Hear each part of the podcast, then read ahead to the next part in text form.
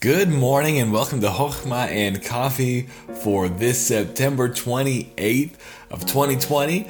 Now, we are continuing our journey through Matthew, and this is an exciting week. We are less than seven days away from our very first service here in Grants Pass, Oregon for Grants Pass Baptist Church. And I do ask, I would love it if you would be praying for us every day this week just uh, it can be as short as you have time for, or as long as you have time for. Just pray that God would work. Pray that those who uh, need to be here for our first service, God would draw them to this service, and that those who need to be saved would be saved, and that God would just work in a mighty way. And so that's this coming Sunday, October 4th, our very first service. Um, and so I'm excited about that, but I'm also excited about what we're talking about this morning. Um, verse number 21 of chapter 22 is so rich, and we're going to hit that in the flow here. We're going to read verses 15 through 22, and we're going to focus on verses 20 and 21. It says this Then went the Pharisees and took counsel how they might entangle him in his talk. And they sent out unto him their disciples with the Herodians, saying, Master, we know that thou art true and teachest the way of God in truth. Neither carest thou for any man, for thou regardest not the person of men. Tell us therefore, what thinkest thou? Is it lawful to give tribute unto Caesar, or not? But Jesus perceived their wickedness and said, Why tempt ye me, ye hypocrites? Show me the tribute money. And they brought him a penny.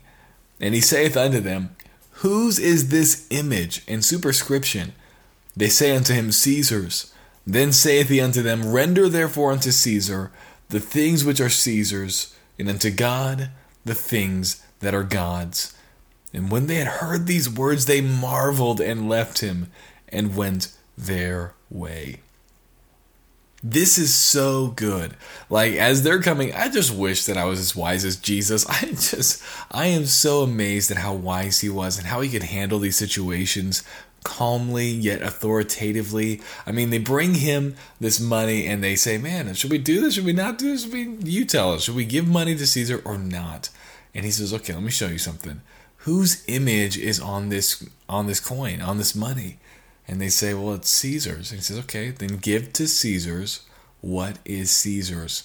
And as we read this, I believe that the first time I heard this was from Ravi Zacharias, who just passed away not too long ago and he said that this was such it really was eye-opening for me. And he said that you know he was saying give caesar what his image is on in a way. So the his image is on the money give him back his image. And then he says but give unto god what's god's. And the logical question from this would be whose image is God or who who has God's image or who is made in God's image? And that's us. So he's saying give yeah give Caesar back the coins but you give God all of yourself God gives you give God everything you are because his image is on you. Give Caesar the money. And so friends as we think about giving, this is something we have to think about. We give our money, yeah, and our tithes, our offerings, our our missions giving, whatever we give, we do give our money, but it because God has all of us. And that's the symbol here. When we give at church, it is because we are showing God owns me. He owns everything I have. And so I'm just giving him back a portion of what he already owns. And he lets me use and steward the rest. But I give back to God just a portion because God has all of me. He has my heart. He has my schedule. He has my budget.